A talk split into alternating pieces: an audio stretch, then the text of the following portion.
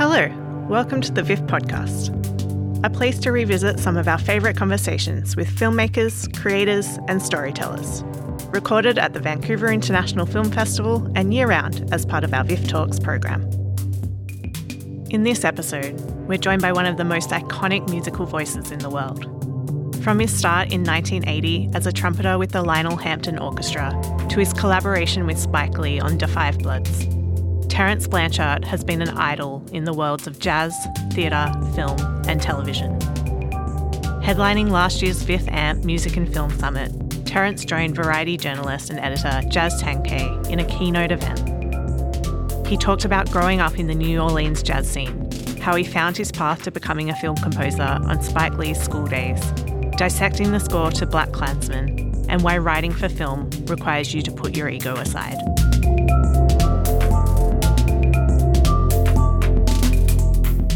Hi, good evening. I'm Jazz Tangcay, Artisans Editor for Variety. Welcome to the Vancouver International Film Festival. It is my absolute honor to moderate today's keynote speaker with the insanely talented composer and musician Terence Blanchard. With over 75 credits to his name, Terence has collaborated on films such as Jungle Fever, Eve's Bayou, Harriet, BlacKkKlansman, Malcolm X, and his latest is The Five Bloods. Next up, we're going to hear his music in Regina King's One Night in Miami. Terence is also a fearless trumpeter who has his own jazz band. So, without further ado, let me introduce tonight's keynote speaker, Terence Blanchard. Hey, Jazz, how, how you doing? Good to see you. Good to see you too, Terence. Thank you so much. I'm so excited for our conversation tonight to talk about your incredible music career. I'm really excited to talk to you because we've, you know, we've spoken so many times about, you know, your influences and working with Spike Lee, working with Kasi Lemmons. Um, but I think, you know, let's go all the way back. I think when we spoke several years ago, you mentioned that Alvin Alcorn yes. was somebody who came to your school in fourth grade. He came with a jazz band, and that's when the trumpet spoke to you. So, what do you remember about that? And was that your introduction into music? It wasn't my introduction into music because my father was a vocalist. He loved opera and he, he played recordings and sang in church. Um, and my uncle sang with him. So there was always music around. My mom's sister taught piano and voice. But in New Orleans, you always heard live music during parades or parties or someplace with great musicians playing instruments. And I was about five years old, and I used to go and sit at the piano and I would play Batman. I would try. I would try to play Batman on the piano. I'd hit all the wrong notes. So my my grandparents were like, uh, "We need to get this boy some lessons because if he's going to do this, you know, because he's bugging the hell out of us right now." So I started playing the piano at five, but I was in fourth grade in elementary school, and I had been playing piano for a while now, taking lessons and everything. And Alvin Alcorn came to our elementary school with a jazz band, playing traditional New Orleans style music.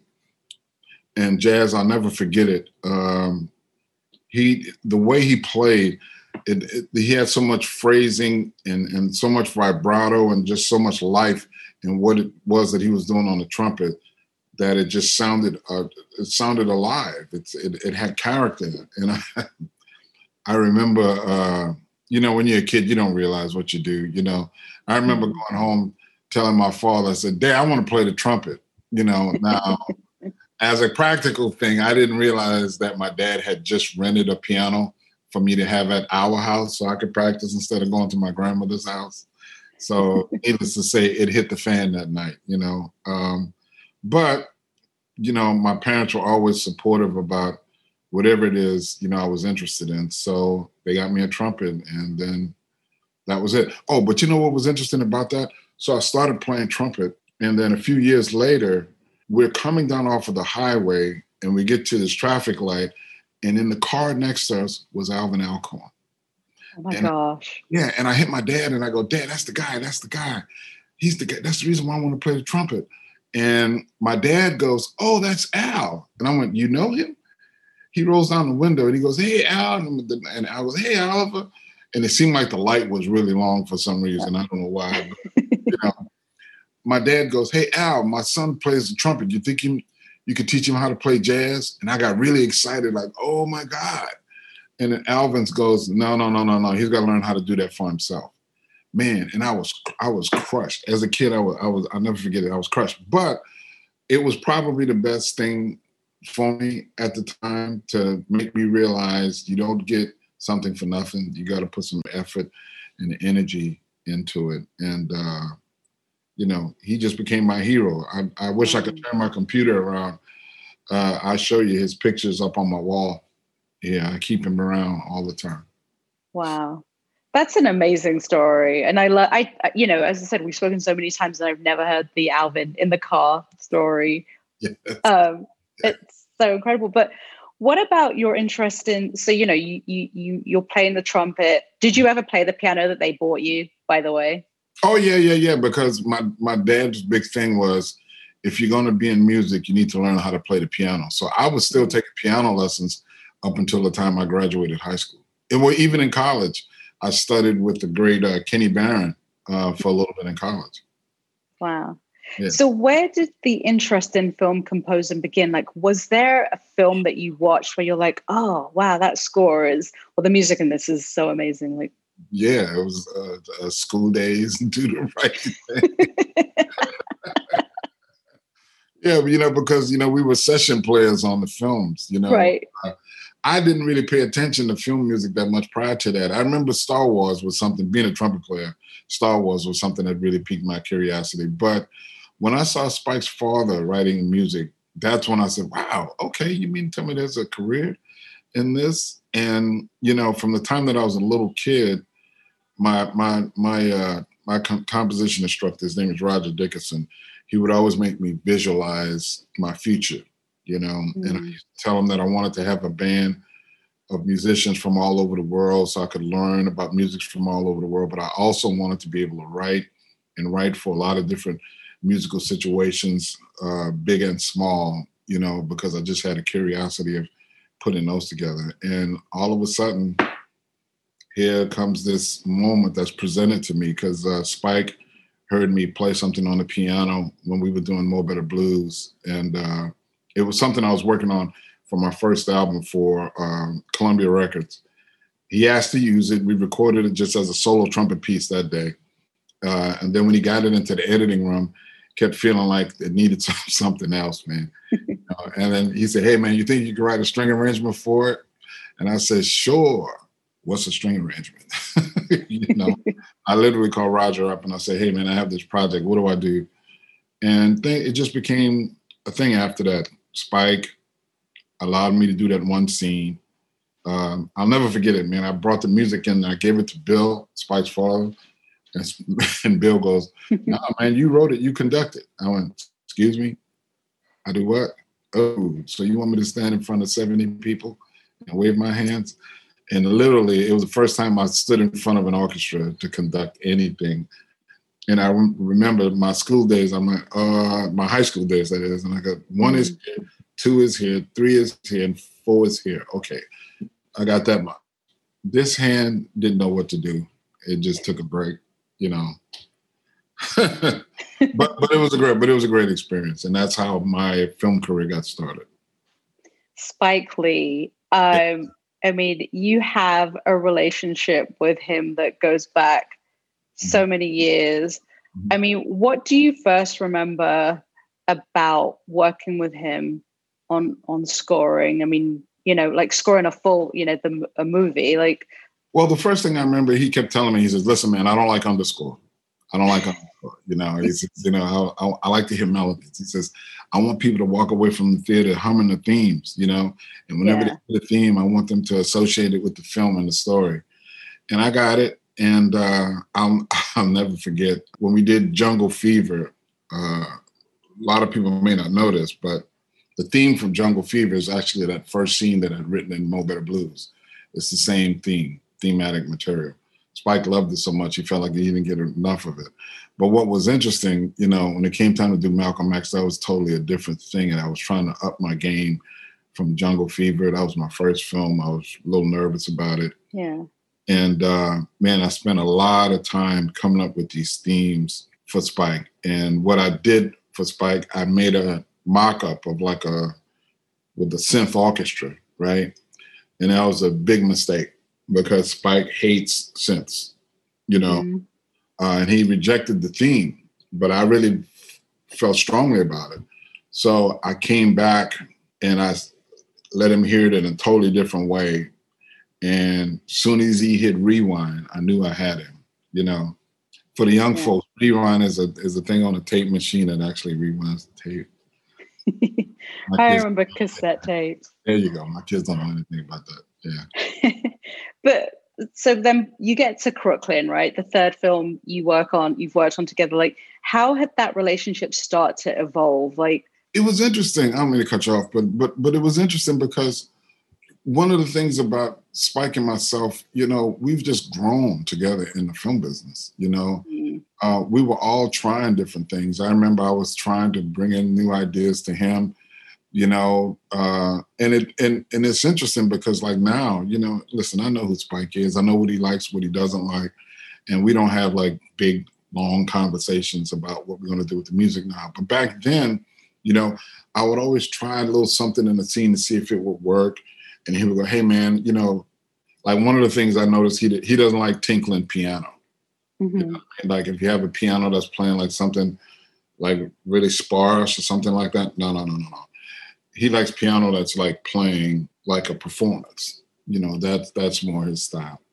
And uh, when it came time to do Crooklyn, I remember there was one challenging scene. It was the first time I had to do something like this, where the little girl is singing a song and uh, they shot it with just her singing a song. They didn't do like a tempo map or anything like that. Mm. So, you know, it doesn't sound like it because she's just singing and humming and thing as she's walking. But there's a lot of little variations in the tempo and time, you know. And he wanted me to add uh, some music to it.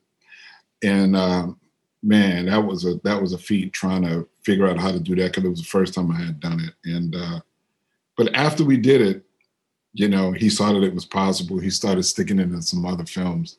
you, know, you, could just add something to that; it'd be no problem.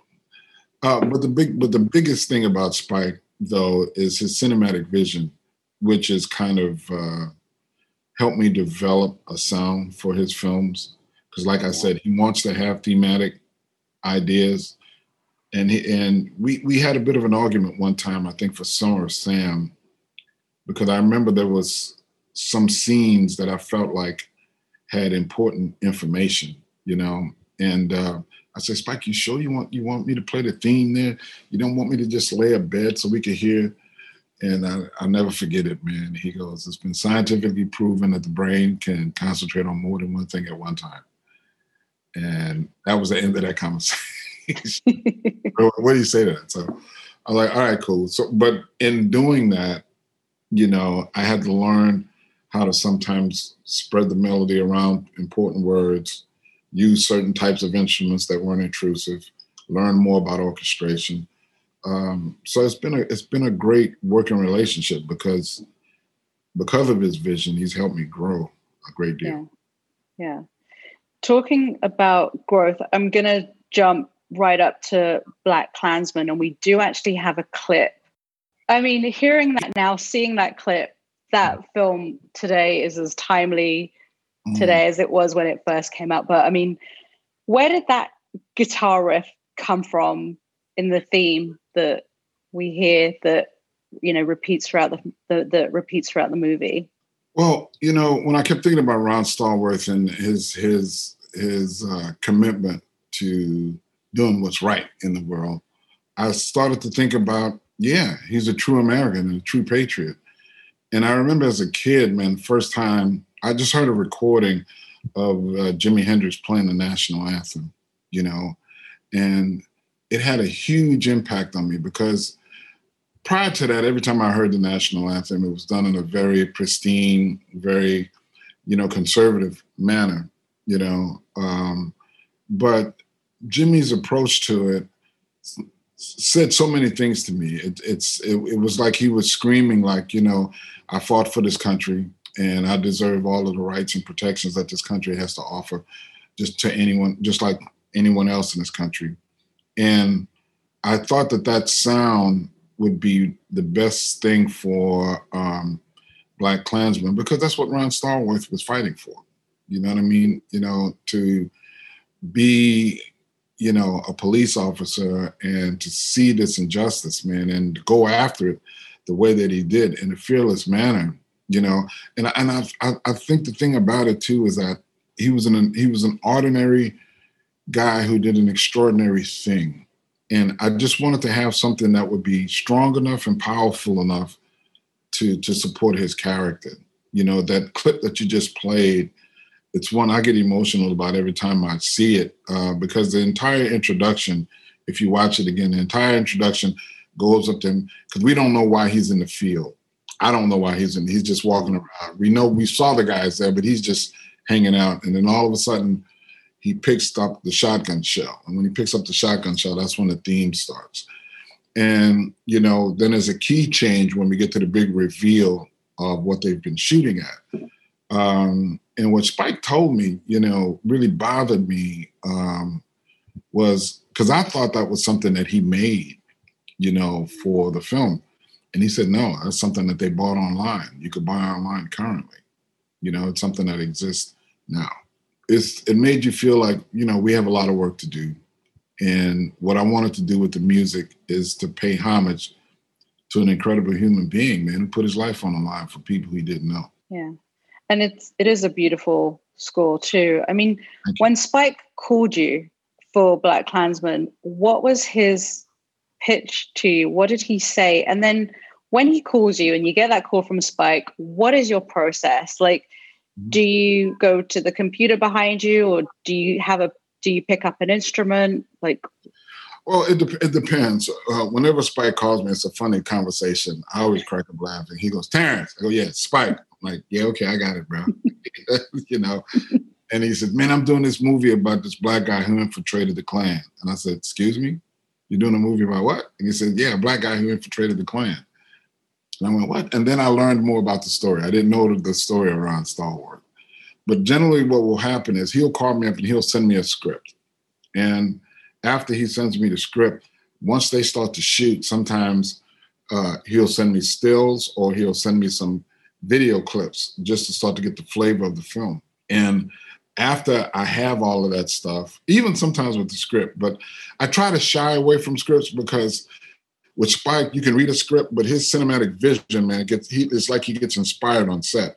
You know, because I did that for uh, Summer of Sam. I started writing mm. some stuff, and then when I saw the film, it was totally different. So I try to wait to see something, you know. But once I do that, I'll sit down at the piano and I'll start to play some themes, and I'll have the picture up and I'll start to play to it and try to get some, get a sense of some melodic ideas. And when I do that, I just send them off to him and then he'll say, "Hey, man, I want this theme for this character, or this theme for, for this scene, or something, or you know, things along that nature." And then we'll have a spring session and go through the film scene by scene. And after that, man, the amazing thing about our relationship is that once we get that done, he doesn't hear anything until we get to the studio, wow. which is which is like a little different than I work with a lot of other people, which I get, you know. But but Spike has so much trust in me, you know, and I th- and, and I started to think, you know, the other reason why he does it is because he wants to feel the impact of it like an audience. I think. Yeah. How do you find that creative balance as a musician? and then meeting like a director's vision, whether it's working with Kasi Lemmons' work, whether it's working with Spike, whether it's working with Regina King. Well, the thing is, the thing is, you just you know you're there to you're there to serve a purpose. I'm there to help somebody tell a story you know, and one of the things you know I try to tell my students is none of none of the criticism that you re- receive is an indictment on you as a musician. You know what I mean? It, it's just what people feel in terms of how they want to tell their story. You know, um, sometimes when you argue vehemently against a certain thing, that's your movie. You know, that's not theirs. You know, and you have to come to terms with that. Um, but I always kind of like to embrace that because it makes you grow, you know, as an artist. It could be frustrating sometimes because you may see a certain approach that you think is valid, but sometimes a director will come back and say, hey, no, I think we should do it this way. And what what I've learned is is when I drop my put my ego aside and I sit down to really see their point of view, it opens me up into something totally different, you know. And being a jazz musician, playing with great musicians, that's what I expect they have on a bandstand. Guys who push me in directions that I haven't gone in before. So I look yeah. forward to that, you know, when I'm working with directors, you know, uh, because everybody's different. Everybody has a different way of telling stories. And I'm always fascinated by that. Yeah. And then, you know, in between you working on movie scores, you know, you still make time to record albums. And I was listening to some of your music and just going back. And one album that really uh, stood out for me was the 2008 album, A Tale of God's Will, Requ- Requiem for Katrina. You know, you being from New Orleans, like, and it was also a shift in your music, a slight shift in your musical style. I think, um, like, talk about what that inspired what inspired that album or so much of that music on there? Well, you know, the thing about it, um, when, when Katrina hit, you know, I was living here in New Orleans and I was teaching in in California at USC at the time, and I had to fly home to pack up my kids and my wife and drive to Atlanta. Made sure my my mom was someplace, my two older kids, made sure that they were safe. And in the aftermath of all of that, you know, I lost my mom for two two weeks. I couldn't find her. I didn't know where she was. You know, then I finally found her, brought her to LA where we were.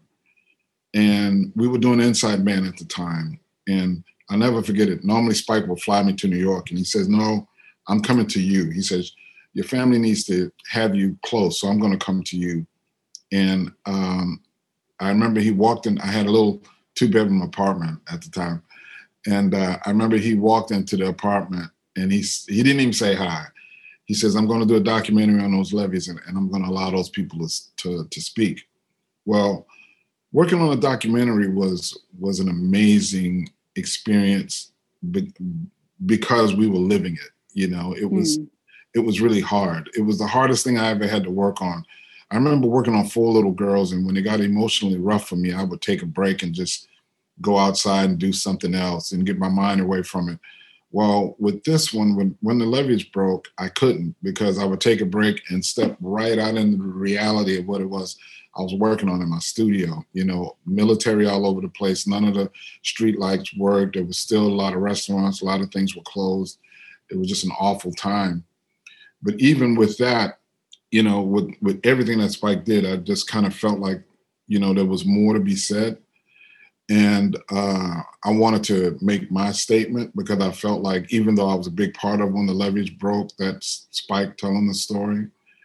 Um, but the odd thing was every piece of melody that I tried to write on my own just wasn't hitting it. So it was my wife who said, "Why don't you take the themes from the documentary and expand those and and write some arrangements for them?"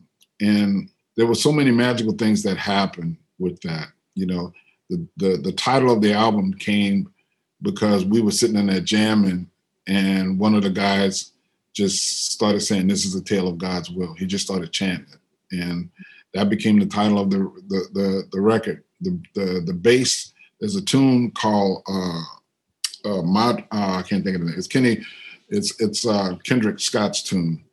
And mantra that's what it's called. Yeah. and it's a bass introduction on mantra now, when you listen to that introduction, the bass has like a really beautiful sound with a lot of effects, right? Well, what mm-hmm. happened? This is like one of the magical things that happened was the engineer had we had just done uh, Inside Man, and the engineer had inadvertently pulled up the Pro Tools session for Inside Man, and when he opened it up, the bass was plugged into this channel that had all of these beautiful effects on it from Inside Man and I thought it was something that Derrick had done on his own. And Derrick goes, No, I'm just playing. And then Frank goes, Oh my God. So we left it like that. The entire album was filled with with, with moments like that. And the, the, the best thing ab- ab- about that album that I always say is that I don't feel like I wrote it. I felt like all the people in this community here, you know, had a hand in that because uh, I was never so proud of the people, you know, that I grew up with, man, because to see an entire city just destroyed and to see it come back, you know, with with the kind of fervor, energy uh, uh that it's that it has, it's just been an amazing thing to witness. Yeah. Before we go into the Five Bloods, I want to talk about your work with Kasi Lemmons because you worked with Kasi on Eve's Bayou and Harriet, and the Metropolitan Opera in New York announced Fire Shut Up in My Bones. And Kasi did the libretto for that. And you are, you know, it's you know 136 years but you know you're the first it's the first production by a black composer how mm. did that happen and how does it feel to be the first black composer with a production well let me start with Kasi. you know Kasi has been an amazing friend i shouldn't say friend we're like family you know uh, i always call her you know she's my sister and um, she's brilliant she's just brilliant. You know, from the time I've been very blessed with everybody that I've worked with in my career. I've worked with really talented, brilliant people, and Kasi is definitely at the top of the list. You know, um, from the times that we, from the time that we did Eve's Bayou, I remember her telling me she loved opera, and a lot of the conversations we had about the music in Eve's Bayou was was was was so detailed in terms of what it was that she was looking for I thought, you know, okay, I can see where she's coming from. And then we did Caveman's Valentine and we did Talk to Me. And I just always loved her writing. When it came time to do Fire Shut Up in My Bones, she was the first person I thought of to do the libretto. And it was just an, an amazing, it's been an amazing experience, you know, because she has a depth of and a passion for putting together words to tell stories that's just phenomenal.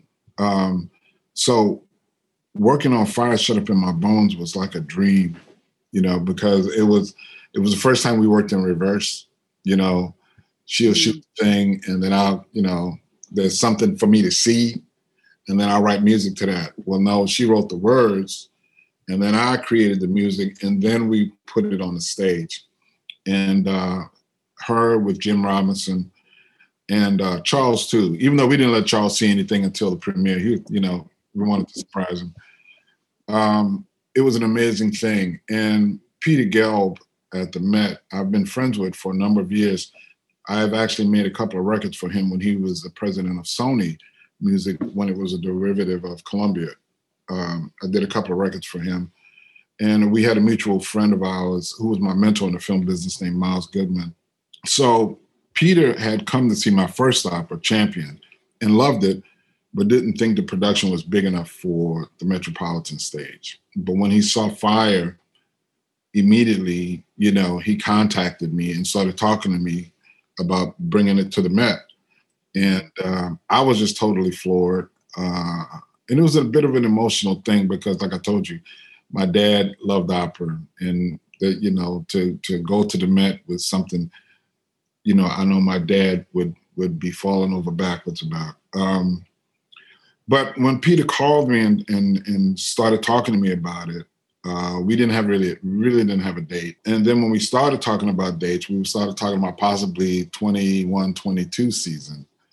Um, but then things changed, and we had a conversation, and he said that we're thinking about opening the 21 season with uh, Fire, and I was just floored by that and prior to that, I forgot to I forgot to tell you, uh, I had done an interview the day that they announced that they were going to do Fire, and that's when I found out that I was the first African American to have a production to be put on the stage there. And I was in I was I was in a bit of disbelief, you know. Uh, I'm like, can you really recheck that, you know? Um, because while I'm the first now, the thing that I've been saying, it's been a mixed bag of emotions. Because of course you're proud of something like that, but the other part of it is you get a little sad because I may be the first, but I know I'm not the first who was qualified, you know, right. To, to, have a piece done at the Met. And that's the part that stings a bit, you know, mm-hmm. but, you know, somebody always has to break down the barriers for other people to come along.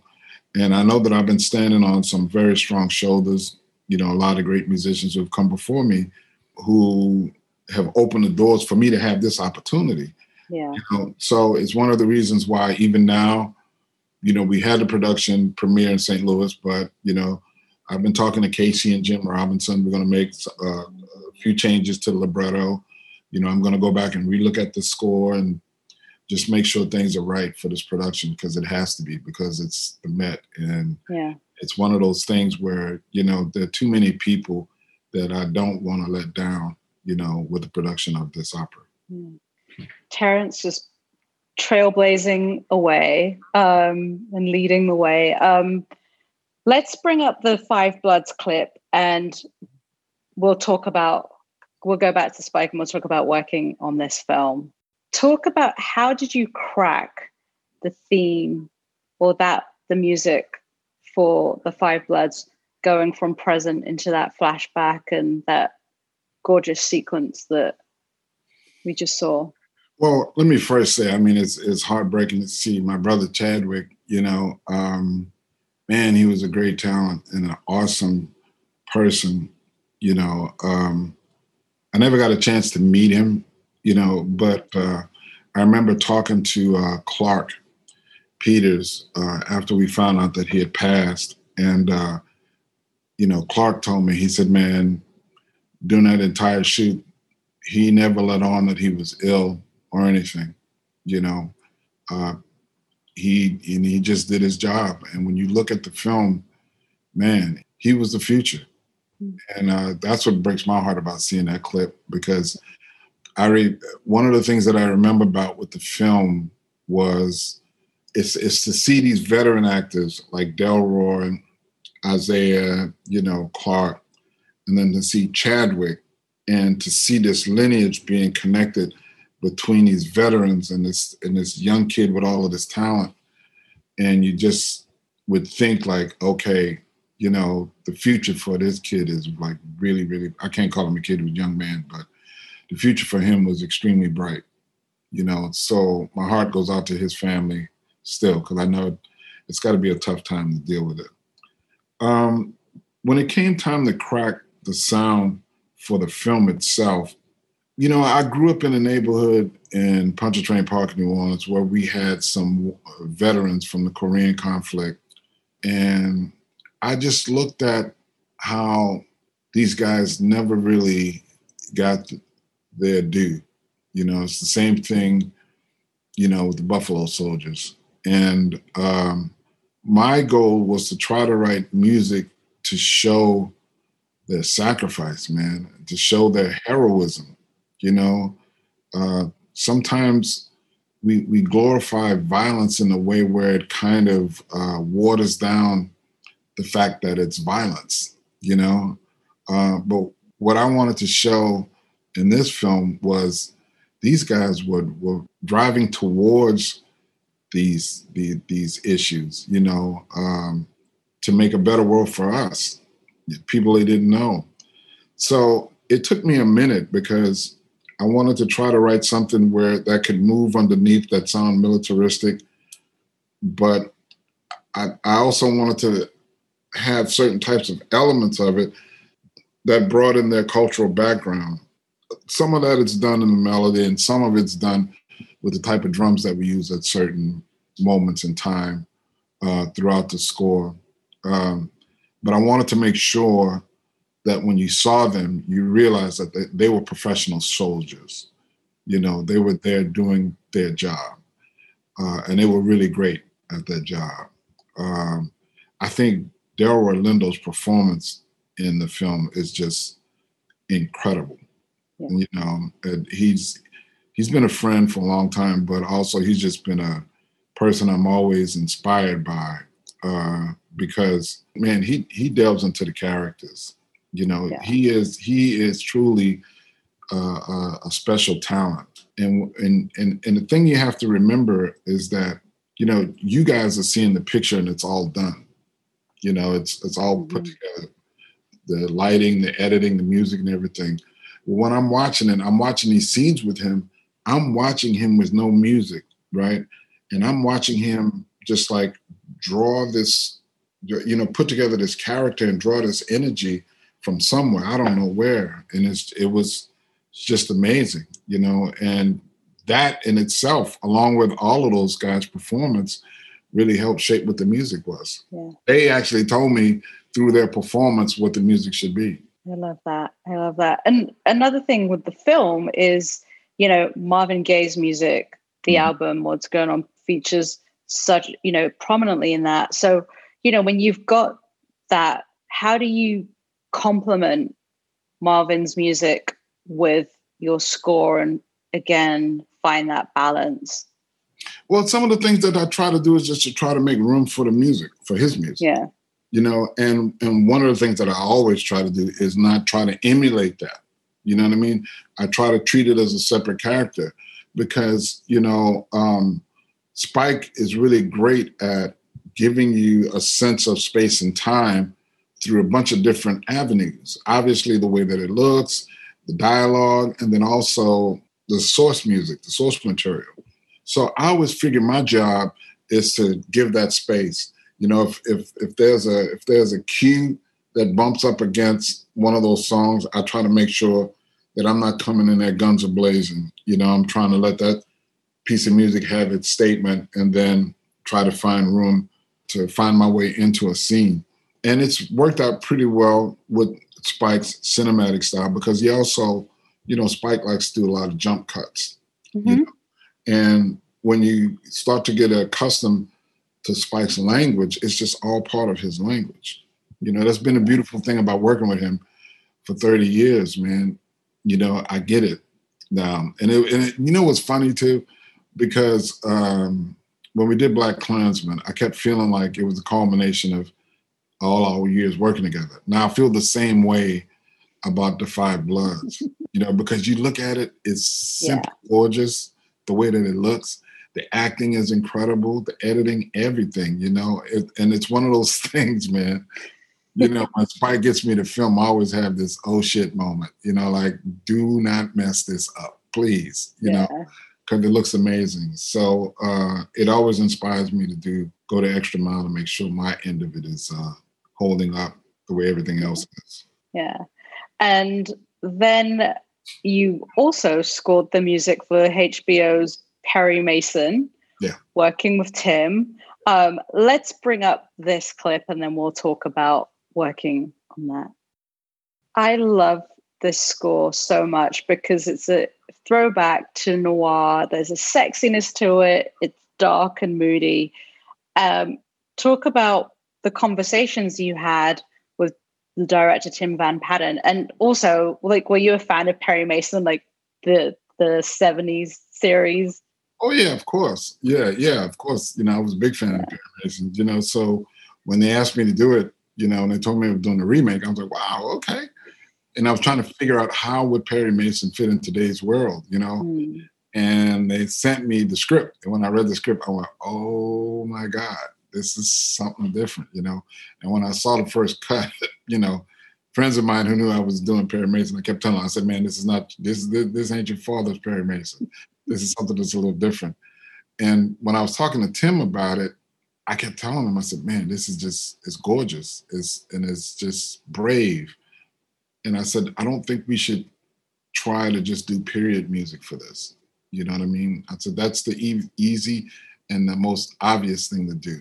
You know, uh, but you didn't take the obvious road in casting and in telling the story. I said, so I want to try a mixture of different elements. You know, and and Tim was he was really into it you know, and um, we just kind of went from there. The thing that was like really interesting because of COVID, you know, we didn't get a chance to score in the studio. So what we did was I, I had written a lot of the music and um, we hired guys who could record in their own home studios. Um, and then one of the things that became apparent, I wasn't going to play on it. You know, yeah. I was going to have another featured instrument. I just couldn't figure out what. Uh, and then time was just a wasting. And I said, you know what? Why don't I just try and put the trumpet on and see how it works with everything else. Because if you if you watch this the series, when you hear the saxophones, the saxophones are kind of period. You know, the rhythm section can be a little period, but the trumpet isn't. The trumpet doesn't come from it. The trumpet is more of like the conscious of, of everything that's going on. Um, and when I turned it into Tim, man, he dug it, you know, and we just kind of went from there. The beautiful thing about working on Perry Mason, man, was that the story just evolved. You know, it mm-hmm. just it. I I, I remember uh, having a um, a conversation with Tim because I was getting a little nervous about how each episode was so different. You know, uh, stylistically and musically. And um, I said, well, man, some of these themes are not coming back to, you know, the same way that you would hear in episode one or two. And he goes, that's okay. It should, it should evolve. So that was the first hint of me like really understanding where he was coming from. And then we just kind of grew together, man, just working on things. You know, he would call me up and he would say, you know, hey, this one scene, I think we should take another approach at it. I would go after it and we'd whittle things away. Um, the main thing we were trying to figure out was when to introduce the famous Perry Mason theme. And he was he he had a brilliant approach about it because we didn't really bring it up initially because we didn't feel like this was Perry Mason yet. This was a private, you know, he was a investigator. He wasn't a lawyer yet. It wasn't until later on in the series, you know, that well, hopefully I'm not giving things away for people who haven't seen the show, but but after after that, man, it was just a joy working on it because I kept telling Tim, I said, man, I'm watching this show and everything is on the screen. There's nothing that the, that the music should add. You know, sometimes in certain films or certain television productions, there may be a scene and the music will add the context, right? right? Well, with with Perry Mason, I really didn't have to do that. You know, everything is on the screen. The only thing that I had to do is actually just be right with it. You know, and and that was a lot of fun working on that on that show, man. I can't wait for season 2 mm-hmm. To see what happens because you got to remember, I'm just like everybody else. You know, I, I got the script for the first episode. So every episode after that, man, I, I remember going, okay, man, I can't wait for the next one. What's going to happen now? you know, it was exciting. Oh my gosh. What was it like to score something, you know, a, a show in COVID? Because you also did that for One Night in Miami, but. It's challenging. You know, it's challenging because when I first met uh, Tim, I met him in his office, you know, mm-hmm. and just got a chance to kick it we both figured out we're Brooklyn boys. You know, I'm from New Orleans, but I lived in Brooklyn for a long time. He still lives in Brooklyn. And we started talking about that. And that was like really great. The same thing with Regina for One Night in Miami. You know, we, we didn't get a chance to really hang. I met Regina last year doing the Oscar run, and we, we hung out and got a chance to know each other. But when it came time to work, we didn't get a chance to sit down and create that baseline of communication. You yeah. know, uh, we did our best, and I think everything came through in the end because you know we just paid a lot of attention to detail. But but this COVID situation of working on films is rough, you know, because normally uh, I'll sit in a room with Regina, play her some music, get her feedback, maybe play some stuff on the piano, get her feedback, and just kind of go from there you know, here I'm putting stuff down, you know, in the computer and I'm sending it to her, waiting, and there's just that that time uh, uh, elapsed between all of those things occurring, just just creates a uh, not a favorable situation because yeah. I like I like to see people's faces, you know, when they hear certain things because sometimes we're not all verbal about things. But having said that, both in Perry Mason and One Night in Miami, you know, we came through, you know, and and did our thing. You know, I think One Night in Miami is a phenomenal movie. You know, I kept telling her, I said, this doesn't look like a first time director's film.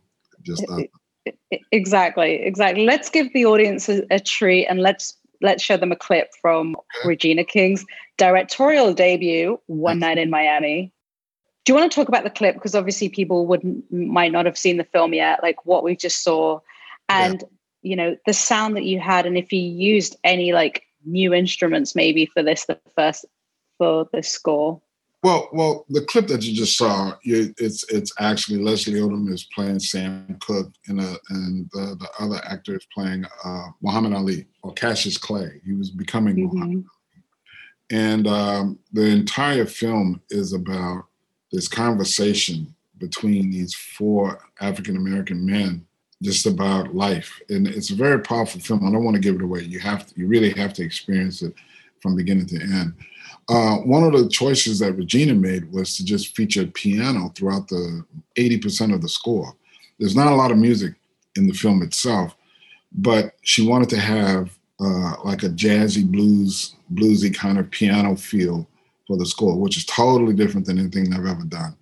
There's a there's a couple of instances where Malcolm X is praying, and I introduce the duduk, which is a woodwind double reed reeded instrument, uh, uh, from the Middle East that has a very beautiful sound. Um, so there's a there's a few moments where you hear that throughout the film, but for the most part, it's piano, and it's done by a dear friend of mine who's a great jazz pianist. His name is Benny Green, and what we did was because we tried a number of ways, and finally we got to bring Benny to LA, and it was a it was a little bizarre because uh, I was a little jealous because Regina and Benny were in a room together, and I was on Zoom, you know, during their session. Uh, and it was it was a little rough working that way, but we got we really got through it, man. You know, and I think we accomplished what the film needed. And again, I'm not just saying it because I worked on it, but I think everybody should see this film. I think it's just an important film to see. Period. Yeah and it's an incredible directorial debut and i can't say that enough. You watch it you walk away and you're like you have to remind yourself this is regina's first movie and yep. the cast is incredible but you know what happens when you walk away from this film? For me you walk away from this film going i can't wait to see what she's going to do next. Absolutely. Absolutely. I'm with you on that 100% um, so we have some questions. It's time for audience questions. And one of the first uh, questions is can you talk about the difference between writing jazz tunes versus writing a score, especially when it comes to harmony? Well, you know, when you're writing a score, for me, it's all about intention. You know, when you're writing a score, I'm there trying to help somebody else tell a story. So I have to make sure that whatever it is that I'm doing is furthering the timeline and the storyline of the film. Harmony and all of that, sometimes it doesn't really matter depending on the film. What I'll say is that obviously with my jazz career, some of the harmonic progressions that I write are a little more, they're, they're a little more dense. The colors may be a little different, but the techniques of writing are still all the same in terms of how you develop an idea. Um, I'm a firm believer in, you know, developing your compositional skills because that's really what carries you through so if I'm writing something from a jazz perspective and the idea has a certain type of harmony embedded in it, as a composer, that becomes the DNA of the entire piece. And when I'm writing for film, the same thing occurs. You know, if the harmonies is is not as dense, doesn't move as much, that's still the initial DNA for the entire musical experience throughout the film. And it's it's always interesting you know, because when I first started writing film music, there'd be times where I'd want to introduce like this very dense chord, you know, mm-hmm. after setting up a certain type of tonal color for the film, and it just wouldn't work, you know. Uh, it would just come out of left field. And I had to learn the same thing Art Blakey used to tell us all the time. He said he would he would have this saying, let the punishment fit the crime. And what that and what that meant was play what the situation calls for. Yeah. You don't have to prove that you can play everything all the time. What about like how have you grown over the years? Like what have you learned about yourself in terms of, you know, composing and well, you know, it's one of those things you just have to learn how to love what it is that you love. Hmm. You know, like I, I wanted to be Miles Davis, Don Cherry, Wayne Shorter and John Coltrane all rolled up into one. And then I got a chance to meet Miles Davis, and I realized that wasn't going to happen, you know. But what I did realize is that, you know, I did have something to offer, and there are certain things that I do like. about rhythm, harmony, melodic uh, development. And I just try to stay in my lane, but grow within that lane. And everything is still applicable and possible in certain areas. You know, like I, like I, I remember, uh, I can't remember what scene it was, but I remember working on one of Spike's films where we did just like some really avant-garde stuff where I just had strings playing frantically and then I would give them a register to play in and and then the register as the scene would go along would get wider and wider and wider and everybody had different registers and it, it was cool because it created this certain type of intensity. But that was something that's a little out of character for what I what I normally do. But it was still fun to to to to be able to have that in the arsenal. So it, again it's all about intention. Yeah. what it is your music is trying to do. But at the base of it all, I don't care what type of music that I'm writing, whether I'm writing an opera, whether I'm writing a concerto, film music, or for my own band, at the base of it all is uh, the, the, the the very functional compositional tools that I was given when I was a kid.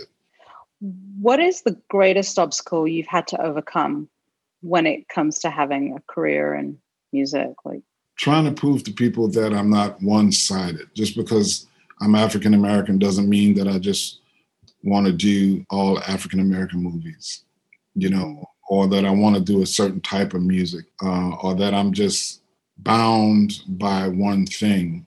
You know, I have all types of interests. You know, music is a, a there's a fascinating thing about putting notes together to create melodies that can have people react to a scene. That fascinates me.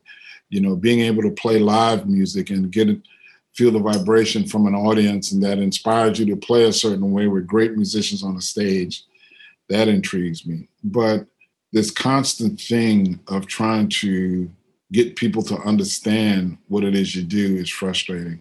I never forget, I was up for a film after I had done, I don't know, maybe about 30 or 40 films and the person who was considering me, which they didn't hire me, but they were considering me, saying, "Well, this film may be a stretch for Terence. She's going to need to write for orchestra." And I was just dumbfounded by that. I'm like, "Well, you're in the industry, and you claim you, you know what I do."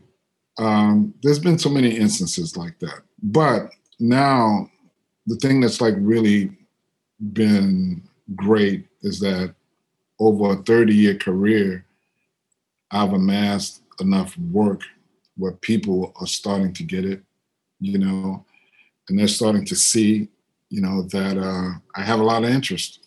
Yeah. You know, I don't I don't want to be pigeonholed into being one thing. Right. And it's taken till 2020, I'm assuming, for people to to yeah. Well, listen, look, at least it's getting there. That's that's that's that's the that's the that's the best thing about it. At least it's getting that. You know what yeah. I mean? My, my my my agents have been doing like a, a really really great job of making people aware of that. You know what I mean? And it's it's it's been a, a difficult road in uh, the early part of my career, but uh, it's it's starting to work itself through now. Yeah, slowly but surely, the conversations are happening. It's hap- you know. Um, talking about the early part of your career, um, when you first started out, like how did you make connections, not just with the people, you know, with people in the industry, but people that you thought would be great to work with? Like, you know, I, I've never been one to, to go out and actively try to do that. A lot of that mm. just happens naturally, you know, for me. And I and I and, and one of the things my wife and myself we talk about is just like not trying to force that, you know, because whenever you try to force that, it, it doesn't feel genuine. It feels it feels like you're making association just to work, you know. And what I've always tried to do is just be confident in what it is that I have going on. And when I meet people, it's about like enjoying them as people, you know, and getting to know them as people. You know, when I met Regina, I didn't think I was going to work with Regina. Well, first of all, I didn't know she was going to be directing you know. Mm-hmm. And when I met her, she was just cool people to hang with, you know, and she's a beautiful person. Um, so I, I never thought about that. Kasi, the same thing, you know. Um, so I tell people, and because I've seen it, I've I've seen some guys will come to sessions, you know, some of my sessions, and try to establish relationships, you know, with people. And that's hard to do. You know what I mean? You have to just kind of allow your talent to speak for itself and just enjoy people's company, you know, because uh, if your talent is there, people will recognize it. You know, that's the, the, that's my firm belief uh, is to always be ready. You know, uh, to step in. I I think the the beautiful thing about being in this business or anything, you know, is to allow your talent to speak for itself. You know, have the courage and have the conviction about what it is that you do. That's always the that's always the thing. You know, um, when I first got into the the recording business as a jazz musician, we would always say we don't want our music to be interview music. You know, the music that sounds better when you're talking about it than when you actually mm-hmm. hear it. You know what I mean? Um, so for me, I'd rather be like Charlie Parker. Charlie Parker would say, "Man, I'm going to let the music speak for itself." Love it. And another question, and thank you again to the audience for you know for sticking around and you know sending the questions in. Is have you had any difficulties competing with sound with, with sound effects competing with the score of a film? Uh, no, not really. Um, I'm trying to think. There was a TV show years ago, it was a long time ago, but that was probably the only thing. You know, I've I've been blessed to work with people who love music. Kasi, you know, Spike, you know, Regina. Uh, I've never been in a position where I've had to go through that. Um, I maybe Red Tails probably, but I don't even feel like that was a big deal there. Yeah. What about some of your favorite film scores and how have they inspired you? Like, I know we talked about some inspirations for The Five Bloods or movies that inspired you, but what about scores? Well, one of the ones, one of the, man, I, I, there's so many, but one of the scores that had a huge impact on me was Shawshank Redemption, you know, um, and I think it was just basically because of the uniqueness of, of, of Tom's style he has a way of creating music that kind of works anywhere. And its approach tonally, you know, harmonically. And, you know, I've gotten to to to know Tom a little bit. And uh, he's really a great guy, man. Uh, a very generous dude too, because I I would ask him questions about, you know, some of those scenes, and he would be honest and tell me about his approach. Um, but that was definitely one. Uh, what was the film that Denzel was in? Glory, you know, was another one. Yeah. Uh, that's I really love the the sound of that score. I mean, there's there's there's been so many. Yeah. Do you? What's your like routine or method when it comes to writing and putting music together? It, it, it always changes a little bit, you know, because I've always been taught that ideas can come from anywhere. It's not it may be a melody one point, it may be a sound at some other point, it may be a rhythm, you know, or it may be some kind of harmonic progression. So um, a lot of times what I try to do is to try to get to, to understand the film. You know, I'll watch the film in its entirety, and then when I start to really delve into it, like with with uh, with Harriet, for some reason I gravitated toward the scene in the middle of the film where she's crossing the river, and um, I just worked on that scene and looked at it over and over again. Looked at the moments where she stopped and when she started to pray, and then when she started to take off again. And once I created the m- music for that scene, then it just kind of informed what the rest of the film was about. With the Five Bloods, it was different. It was the first scene, the one you showed with the helicopter, them coming down. Oddly enough, with BlacKkKlansman, man, it was the the the the scene with uh, Alec Baldwin which was so mm-hmm. weird because that music only appears right there. It doesn't appear in the rest of the film. But for some reason, man, it was something about that scene that just kind of got me jacked up about, you know, the rest of the film. So it'll it'll it'll change. But I think the most important thing is to allow the film to talk to you and to speak to you. It'll if you if you learn how to listen, it'll tell you what it needs. But the, the big problem sometimes, man, is that you know we want to prove that we're film composers and we want to prove that we're great composers. So we always want to may want to add some complex sound, rhythmic thing, and may not need that, you know? Yeah. How difficult was it to score from, you know, for Perry Mason, you know, episodic TV, where you don't know what's going to happen, right? Because they're still writing the script when you're working episode one, versus any movie where you get, you know, you know the beginning and you know the end. Like, talk about the challenge of well, the interesting thing about it is that, you know, working on television, I get excited, I get juiced, you know, to um, create the music for every episode. I, you know, I, I remember when I would get a new episode for Perry Mason, I would just sit back and watch the entire thing, you know, and once I would watch it, I would try to get a sense of what that episode was about, knowing kind of generally maybe what may be coming down the line uh, but not specifically because they didn't give me that much information. Um, and just try to keep everything in the context. Whereas with a film, you know, this is the statement. You know, there, there's not going to be another episode. This is it. So mm-hmm. I have to structure everything in that regard. Like, for example, with an episode, you get to the end of an episode, musically, there may be some open ended things there you know what I mean? Because it's an episode. We know that there's another one coming. With a film, not unless we're going to do a sequel, which I haven't really been a part of, that's mm-hmm. not going to really occur in the same way. So I have to look at the entire film as the, as the statement. And then that kind of puts a little different twist on things because in a t- television episode, if I explain this right, there may be a development of things doing like this and then it gets to the next episode and it does, and then it'll pick up here, and then it may come down like this and then do this, you know. But with the film, you just have the development of the film, and then that's that. And you have to make sure that you do everything you need to do within the context of that story. Amazing. Well, helpful is what advice would you give to composers who want to cross over into writing music for film, especially Black and people of color composers? Well, first of all, uh, know your craft. That's number one. Know your craft because um, one of the things about this business you can't hide. You may talk your way into something, you know, which I doubt that really rarely happens. But if you talk your way into something, you better have the goods to back it up, you know, because you're going to be put to the test because you know people spend a lot of time putting these productions together. So know your craft. Learn the equip yourself with the tools of composition as best you can. Uh, so that means to go out and study with a teacher or uh, in a school setting.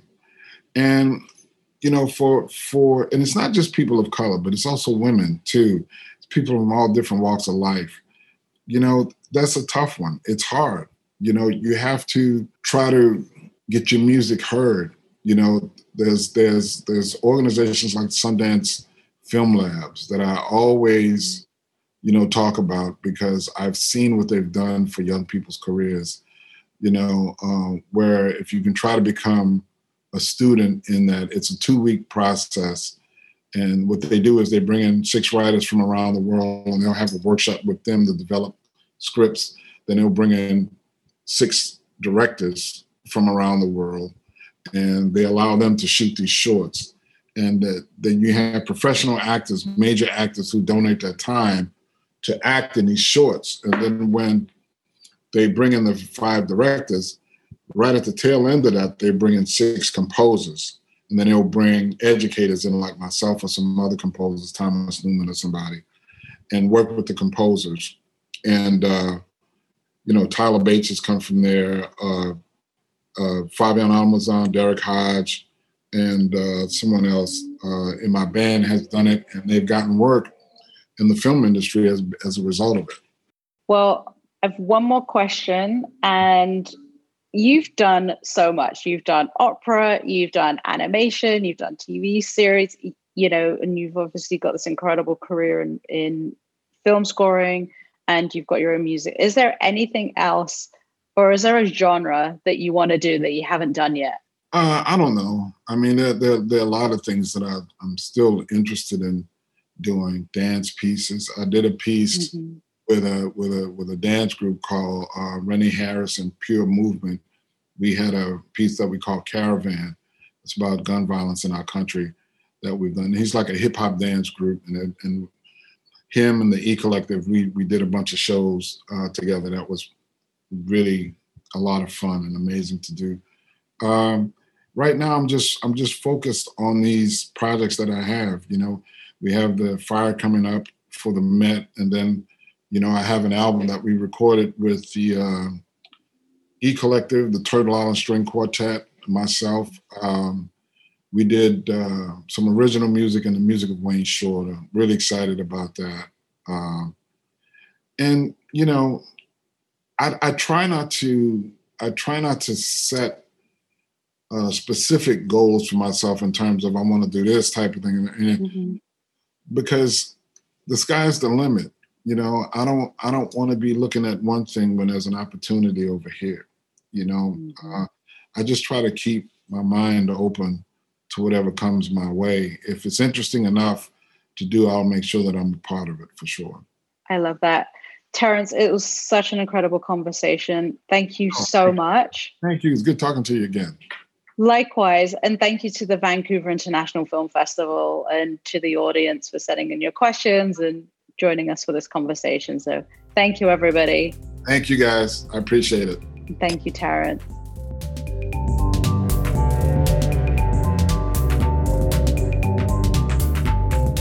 Thanks for listening to this conversation recorded live at the Vancouver International Film Festival.